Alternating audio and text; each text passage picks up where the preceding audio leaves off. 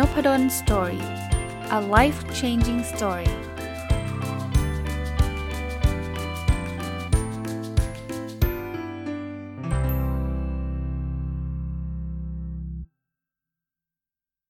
สวัสดีครับ ยินดีต้อนรับเข้าสู่นพดล Story Podcast นะครับ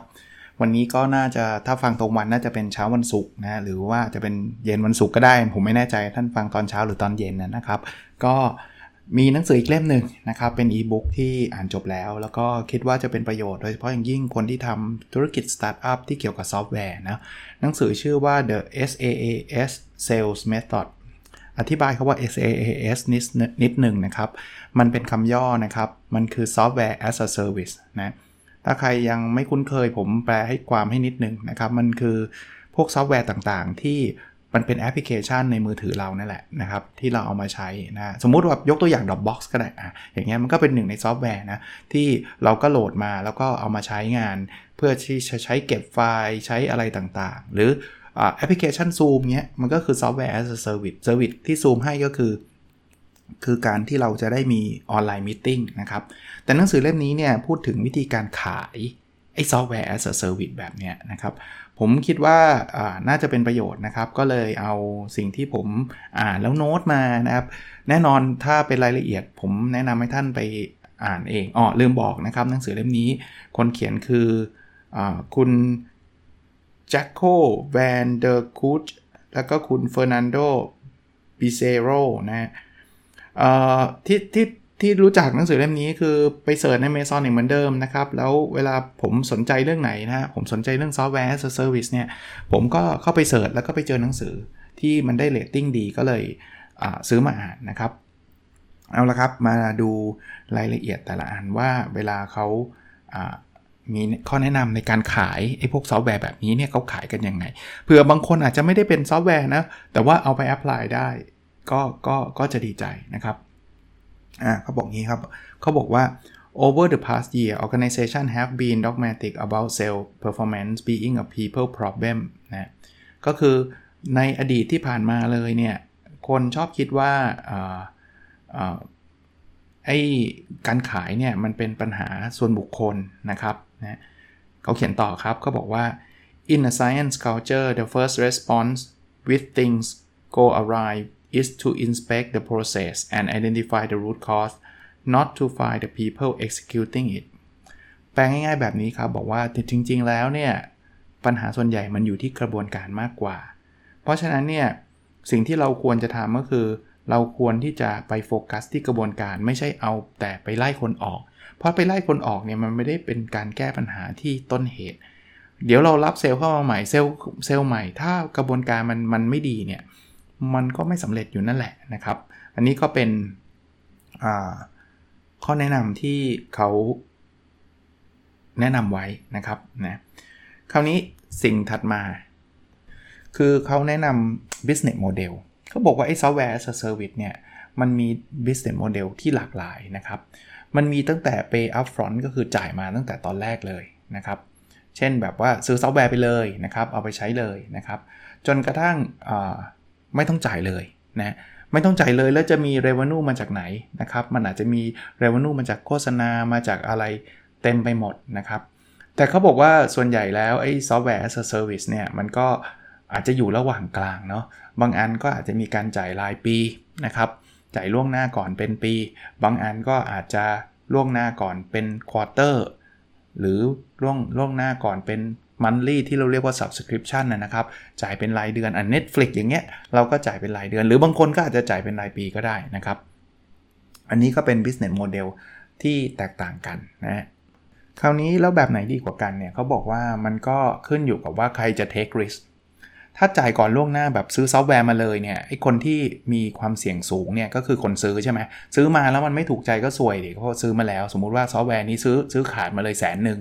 2 0 0แสนอย่างเงี้ยถ้าซื้อมาแล้วแบบเฮ้ยไม่เห็น work เลยก็เสียดายเงิน 2 0 0แสนนะครับแต่ถ้าเกิดเป็นแบบสมมุติว่ารายเดือนอ่าอย่างนี้ความเสี่ยงมันจะมาอยู่ที่คนขาย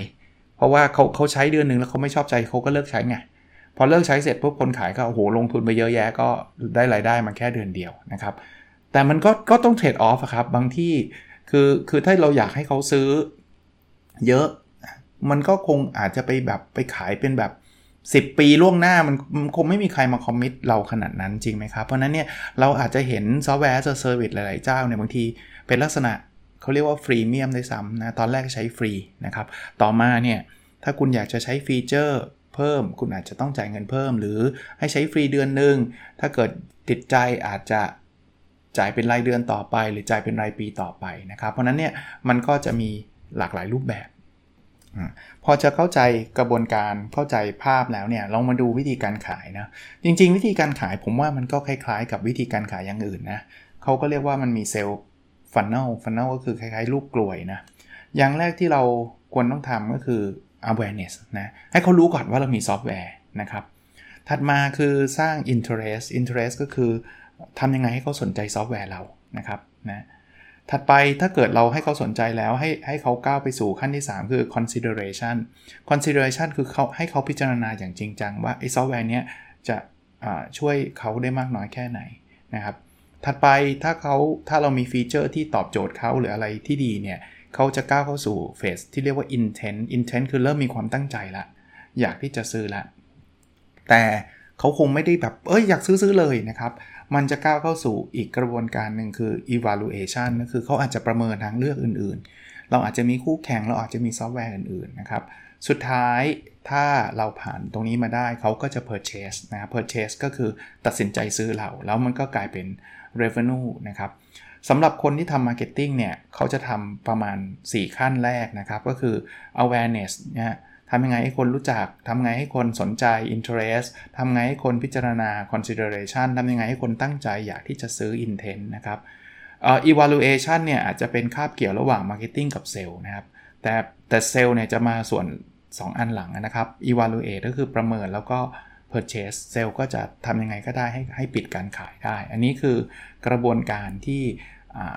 เกิดขึ้นนะครับ เป็น funnel อย่างที่บอกนะ คราวนี้มีอีกหนึ่งโมเดลนะครับเขาเขาเรียกโมเดลนี้ว่าแหมผมผมอาจจะวาดรูปให้ท่านดูไม่ได้ในพอดแคสต์นะครับเขาเขาเป็นโมเดลรูปโบว์อะนะโบว์โบว์ติดผมผู้หญิงนะครับคือเริ่มต้นคล้ายๆกันคือ awareness นะครับทำยังไงให้คนรู้จักนะครับ ต่อมาเนี่ยก็เป็น education ก็คือให้ความรู้เขานะครับ พอหลังจากเขารู้จักแบรนด์เราแล้ว รู้จักซอฟต์แวร์เราแล้ว เราให้ความรู้เขานะครับ อันที่3ก็คือ selection นะครับ selection ก็คือทำให้เขา เริ่มก้าวเข้ามาสู่การที่เขาจะได้ได้เลือกอะคำว่า select นะครับ ได้เลือก feature ได้เลือกเปรียบเทียบอะไรต่างๆนะครับ เสร็จถ้าเขาเลือกเราเนาะเราจะก้าวเข้ามาสู่การ onboard นะครับ onboard เนี่ยก็คือเราก็ต้องให้ซอฟต์แวร์เรามันฟังก์ชันให้ตอบโจทย์เขาให้ได้นะครับ แล้วพอ onboard ได้เรียบร้อยเนี่ย มันต้องสร้าง impact ให้กับเขา แบบโอ้ยพอมีซอฟต์แวร์นี้งานเราเร็วขึ้นเลยดีขึ้นเลยนะครับ แล้วถ้าเราทำตรงนั้นได้เนี่ยเราจะ grow นะครับ เราจะ grow แปลว่าโอ้โหเราจะคนอื่นอาจจะบอกต่อหรือเราอาจจะเอาไปทำให้บริษัทอื่นด้วยนะครับ เพราะว่าทำแล้วมัน work นะฮะอันนี้ก็เป็นอีกโมเดลหนึ่งนะครับที่หนังสือเขียนไว้นะฮะคราวนี้เทรนด์ในการขายเขาบอกว่าถ้าเป็นแต่ก่อนเนี่ยนะเราอาจจะขายซอฟต์แวร์กันเป็นแบบเขาเรียกว่า perpetual software คือขายขาดไปเลยนะครับ ก็ก็ขายกันยาวเลยนะครับ แต่เทรนด์มันจะเริ่มน้อยลงเรื่อยๆเลยเนาะเราอาจจะเริ่มเห็นเหมือนกับแบบ 3 ปีมากขึ้นเรื่อยๆ แบบ 1 ปีมากขึ้นเรื่อยๆนะครับหรือแบบรายเดือนมากขึ้นเรื่อยๆนะคราวนี้ยิ่งยิ่งระยะเวลาในการใช้ซอฟต์แวร์ ที่เราจะเก็บเงินเขาเนี่ยยิ่งสั้นเนี่ยระยะเวลาในการตัดสินใจของบริษัทเนี่ยก็จะสั้นตามก็แน่นอนความเสี่ยงมันต่างกันอย่างที่ผมบอกนะถ้าเราจะขายซอฟต์แวร์แบบขายขาดเลยเนอะนะ เราอาจจะต้องคุยกับเขาเป็นปีๆครับ เพราะว่าซอฟต์แวร์มันก็ต้องราคาแพงใช่ปะ่ะ แต่ถ้าเกิดเราจะขายแบบสมมุติว่า Contact 3ปีนะให้เขาอยู่กับเรา 3 ปีเนี่ยเขาอันนี้อันนี้หนังสือเขียนไว้นะครับเขาจะมีระยะเวลาในการ consider เนี่ยสั้นกว่าอาจจะประมาณ 6 ถึง 9 เดือนนะครับ ที่เราต้องติดต่อพูดคุยกับเขา แต่ถ้าเกิดเราอยากจะขายแบบซอฟต์แวร์รายปีเนี่ยเขาบอกว่าประมาณ 2 เดือนถึง 3 เดือน 60ถึง90 วันนะเขาตัดสินใจได้ละ แต่ถ้าเกิดเราจะขายรายเดือนเนี่ย ผมคิดว่าความเสี่ยงเขาน้อยละเอ้ย ใช้ไม่ดีก็เลิกนี่หว่ารายเดือนเนี่ยก็อาจจะตัดสินใจแค่ 30 วันนะ แต่ถ้าเกิดเราบอกว่าใช้ทีก็จ่ายทีอะยกยกตัวอย่างอย่างนี้อาจจะน้อยกว่า 30 วันนะครับ เพราะนั้นเนี่ยมันก็แล้วแต่ว่าโมเดลเราเราอยากที่จะเลือกเป็นแบบไหนนะมันมันก็ยากง่ายต่างกันนะครับ เพราะฉะนั้นโดยโดยสรุปนะนะครับ มันขึ้นอยู่กับว่าเราอยากให้ความเสี่ยงมันอยู่ที่ไหน ถ้าถ้าจะไปโยนความเสี่ยงให้กับเขา เช่นแบบขายขาดเนี่ยเขาก็จะต้องพิจารณานานเป็นเรื่องธรรมดานะครับ แต่ถ้าเราเริ่มที่จะเอาความเสี่ยงมาอยู่กับเรา คือคุณทดลองใช้ได้ คุณใช้เดือนนึงไม่ไม่ชอบคุณก็เลิกได้นะครับแนวทางการพิจารณามันก็จะสั้นลงนะครับ ระยะเวลาในการพิจารณาก็สั้นลงนะครับอีกอย่างหนึ่งนะครับ เดี๋ยวนี้เนี่ยเขาบอกว่าอัตราความสำเร็จในการขายพวกซอฟต์แวร์ในลักษณะซอฟต์แวร์ as a service ในปัจจุบันเนี่ยจะเริ่ม ยากขึ้นเรื่อยๆเนาะความสำเร็จก็คือน้อยลงเรื่อยๆ แน่นอนคู่แข่งมันคงเยอะเขามีสถิตินะครับเขาบอกว่าแต่ก่อนเนี่ย 1 ใน 3 น่าจะมีโอกาสในใน prospect ที่เราจะขายนะครับในในกลุ่มเป้าหมายนะครับ เดี๋ยวนี้อาจจะเป็น 1 ใน 5 นะครับ แล้วผมคิดว่าในในโลกปัจจุบันเนี่ยอาจจะมากกว่านั้นด้วยด้วยซ้ำนะ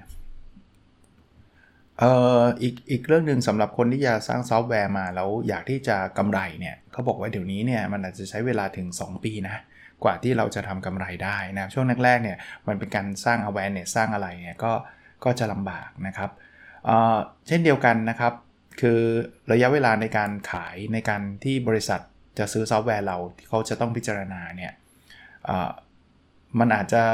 เป็นระดับหลายเดือนเลยขึ้นอยู่กับว่าเราจะขายแบบไหน จนกระทั่งอาจจะอยู่ระดับสัก 2-3 เดือน โดยทั่วไปนะครับ โดยทั่วไป เพราะนั้นอย่าไปคิดว่าขายวันนี้พรุ่งนี้จะได้เงินพรุ่งนี้จะได้ contact นะครับ อีกเรื่องหนึ่งที่เราละเลยไม่ได้ก็คือซอฟต์แวร์เราทำงานได้ดีแค่ไหน ฟังก์ชันเราเนี่ยมันมันตอบโจทย์เขามากแค่ไหนนะครับ ยิ่งตอบโจทย์ได้เยอะโอกาสขายมันก็จะยิ่งเยอะตามอันนี้ อันนี้มันก็ขึ้นอยู่กับแต่ละซอฟต์แวร์เนาะแต่ถ้ามันมันไม่ค่อยตอบโจทย์เขาเท่าไหร่ มันไม่มันมีทางเลือกเยอะแยะพูดง่ายๆไม่ใช่ specialize เลยซอฟต์แวร์นี้มันใครก็มีอย่างเงี้ยมันก็จะลำบากแล้ว process มันจะต้องแบบ proven process อะเป็น process ที่แบบเอ้ยมันมันใช้งานได้ คราวนี้มาดู method ในการขายนะวิธีการละ อันแรกเขาเรียกว่า transactional selling transactional selling เนี่ย คือลูกค้าเนี่ยจะเริ่มต้นตั้งแต่เริ่มเมื่อกี้ที่ผมพูดนะไอ้ไอ้ไอ้รูปโบนะ ตั้งแต่ awareness เลย เราต้องทำให้เขารู้จักนะครับ education ไปสอนเขาว่าซอฟต์แวร์ทำยังไงแบบไหนนะครับ จนกระทั่งให้เขาได้ได้ได้ทดลองได้เลือกใช้แล้วก็ได้ได้ใช้คือทำทั้งกระบวนการทั้งหมดเลย อันนี้คือวิธีการที่1นนะครับเป็น วิธีการแรกซึ่งเราก็สามารถทำได้นะมาดูวิธีที่ 2 ครับ วิธีที่ 2 เนี่ย solution selling เขาเรียก solution selling อันนี้คือขายทางออกนะคือเขาอาจจะไม่ต้องไปเริ่มต้นสอนซอฟต์บงซอฟต์แวร์อะไรถามเขาก่อนบอกว่าเฮ้ยปัญหาเขาคืออะไร แล้วโฟกัสที่ปัญหานั้น แล้วเราเอาซอฟต์แวร์เข้าไปเพื่อที่จะตอบโจทย์ปัญหานั้นเพราะนั้นเนี่ยบางทีปัญหาของเขาเนี่ยอาจจะบอกว่าเอ๊ะมันจะไป integrate กับซอฟต์แวร์เดิมๆได้ไหมยังไงนะครับเราพยายามหา solution ให้เขา แล้วก็ไปตอบโจทย์ไอ้ตัวสิ่งที่เขาเป็นปัญหานะครับ เพราะนั้นไอ้เรื่อง education ไปสอนวิธีการใช้ไปให้เขารู้จักซอฟต์แวร์ทั้งหมดอาจจะไม่จำเป็นนะครับ เราเจาะเจาะเจาะเฉพาะ solution ที่มันเป็นปัญหาของเขา อันนี้เป็นวิธีการที่ 2 นะครับ อันที่ 3 เนี่ยเขาใช้คำว่า consultative selling นะมันคือวิธีการขายที่คนขายเนี่ยทำตัวเหมือนกับเป็นที่ปรึกษานะครับ เพราะนั้นความเป็นที่ปรึกษาก็คือเราอาจจะเป็นการแนะนำนะครับว่า ตอนนี้นะสมยกยกตัวอย่างนะ ตอนนี้เนี่ย industry มันจะเปลี่ยนไปแล้วนะ ลูกค้าจะ shift จากอันนี้เป็นอันนั้นแล้วนะ preference หรือความชอบจะเปลี่ยนไปแล้วทุกอย่างเปลี่ยนไปแล้ว เราแนะนำว่าบริษัทเราคล้ายๆทำตัวเป็น consult อะ บริษัทเราเนี่ยควรจะต้องเปลี่ยนตามแบบนั้นแบบนี้ และสิ่งที่เรานำเสนอคือคือซอฟต์แวร์ตัวนี้ คือมันมันคล้ายๆ solution เมื่อกี้ แต่ solution เนี่ยเอาซอฟต์แวร์เป็นตัวตั้ง แล้วเราก็เล่าให้ฟังว่าซอฟต์แวร์มันทำอะไรได้ใช่ปะ่ะ แต่อันนี้มันคือ คือการพยายามให้คำปรึกษาในในในในเชิงธุรกิจมากกว่านะครับ อันนี้คือลักษณะของ consultative selling นะวิธีที่ 4เขาเรียกว่า provocative selling provocative selling เนี่ยมันมันมัน beyond ขึ้นไปอีกนะ คืออย่างที่บอกคือเขาบอกว่าโดยเฉพาะอย่างยิ่งเนี่ยเวลาช่วงเวลาวิกฤตอาจจะเป็นช่วงนี้เลยนะบางทีเนี่ยคนลูกค้าเนี่ยคิดว่ารู้ solution ทุกอย่างแล้ว แล้วเขาไม่ต้องไม่ต้องการอะไรมาเติมเต็มแล้วนะครับ provocative คือทำให้เขาได้ได้ตระหนักรู้ว่า เฮ้ยมันมีอะไรที่มันเจ๋งกว่าหรือดีกว่านั้น เขาบอกว่าเขายกตัวอย่างนะ เหมือนตอนเฮนรี่ฟอร์ดนะครับ เคยพูดคำนี้ไว้นะ บอกว่า if I had asked people what they wanted they would have asked for a faster horses คือถ้าเราไปหาไปถามคนทั่วไปว่าเขาต้องการอะไร เขาก็จะบอกว่าเขาต้องการม้าที่เร็วขึ้น แต่เฮนรี่ฟอร์ดทำอะไรครับทำรถยนต์นะอันอย่างนี้มันต้อง provocative ก็คือ challenge customer view อะครับก็คือเอ้ยคุณสิ่งที่คุณมีอยู่เนี่ยอาจจะไม่ใช่ไม่ไม่ใช่แล้วไม่พอแล้วนะครับ อันนี้คือลักษณะของ provoke นะ provoke ก็คือกระตุ้นให้เขาคิดมาก beyond มากกว่าสิ่งที่เขามีอยู่ นะวิธีที่5เนี่ยเขาเรียกว่า insight sale นะ insight sale เนี่ยโดยสรุปเขาเขาบอกแบบนี้ครับเขาบอกว่าพยายามเปลี่ยนไอ้ capital expenditure ให้เป็น operating expenditure สองอันนี้ต่างกันยังไง capital expenditure คือแบบจะต้องลงทุนซอฟต์แวร์ทั้งหมดสมมติ 2 0 0แสนเหรียญอย่างนี้มันแพง แล้วคนต้องคิดเยอะคิดหนัก โดยเฉพาะอย่างยิ่งถ้ามันเป็นช่วงเวลาวิกฤตช่วงเวลาที่มันแย่นะครับ เพราะฉะนั้นแทนที่จะบอกให้เขาต้องลงทุนเยอะแยะ อาจจะบอกว่าเราคิดคุณเดือนละ 5,000อะอย่างนี้อาจจะเป็นอันที่เราสามารถที่จะทำให้คนสนใจซอฟต์แวร์เราได้ง่ายขึ้นนะ method สุดท้ายครับ ซึ่งมันเป็น method ที่เป็น key ของหนังสือเล่มนี้เขาเรียกว่า the SaaS Sale Method ก็คือชื่อหนังสือเล่มนี้นั่นเอง SaaS Sale Method บอกว่า เฮ้ย ใช้มันทุกวิธี ตั้งแต่วิธีที่ 1 ถึงวิธีที่ 5 เนี่ย แต่ไม่ได้หยุดอยู่แค่นั้นนะ หัวใจมันคือหลังจากที่คุณขายแล้วเนี่ย คุณต้องโชว์ Impact ตลอดเวลา โชว์ Impact ว่าสมมุติว่าเราขาย ซอฟต์แวร์ที่มันช่วยเพิ่ม productivity ให้กับบริษัทใช่ปะเราไม่ใช่แค่ว่า educate เขาไม่ได้แค่เขาให้เขาเกิด awareness ไม่ได้แค่กระตุ้นให้เขาอยากซื้อนะ ซื้อเสร็จแล้วโชว์ number ออกมาเลยว่า แต่ละเดือนเนี่ยคุณสามารถเซฟเงินได้เท่าไหร่ แต่ละเดือนเนี่ยคุณสามารถทำกำไรเพิ่มขึ้นได้เท่าไหร่ อันนี้คือ SaaS method ที่หนังสือเล่มนี้เขาแนะนำนะครับ ราะนั้นนี่มันก็คล้ายๆว่ามันรวมมันรวมพวก solution selling ขาย solution consultative selling ขายพวกคำแนะนำใช่ไหมว่าคุณควรทำอะไรหรือแม้กระทั่ง provocative selling ใช่ไหมที่แบบ provoke ให้คนคิดอะไรใหม่ๆนะครับก็มารวมกันเป็น SaaS sale method นั่นเองนะครับอันนั้นก็เป็นธีมหลักของอหนังสือเล่มนี้นะครับ อันสุดท้ายเป็น step ครับนะว่าอะสุดท้ายบอกมันเลย แล้วตกลงให้ทำยังไงนะครับนะ เขาก็บอกว่าอะ step แรกนะ identify the key moment for your business นะครับก็ก็ต้องให้ชัดเจนว่าอะไรคือสิ่งที่เราขายธุรกิจเราคืออะไรนะครับ อันที่ 2 คือ measure the conversion metrics and maintain the trend line over time นะครับ แปลว่าเราต้องมานั่งวัดนะ conversion metric เล่าให้ฟังคร่าวๆนะครับว่าสมมุติเราติดติดต่ออส่งไปให้กับ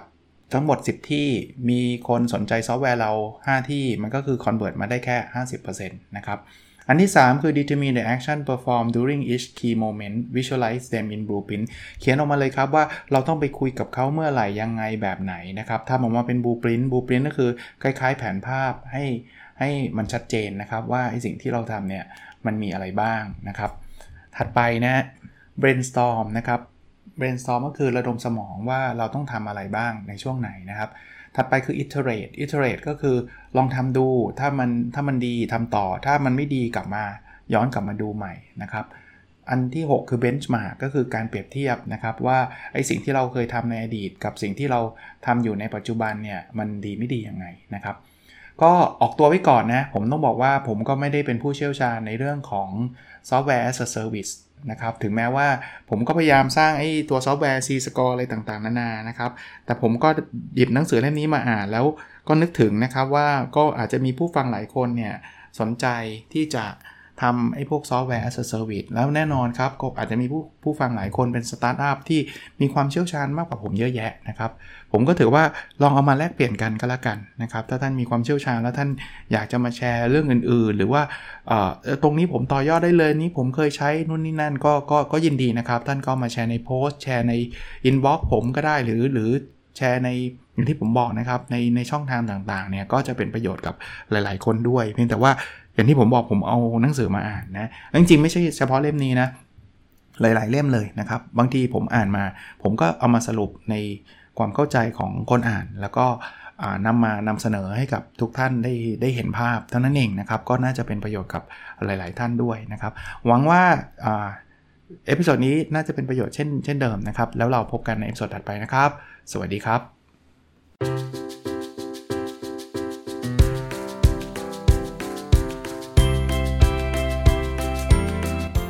n o p a d o n Story a life changing story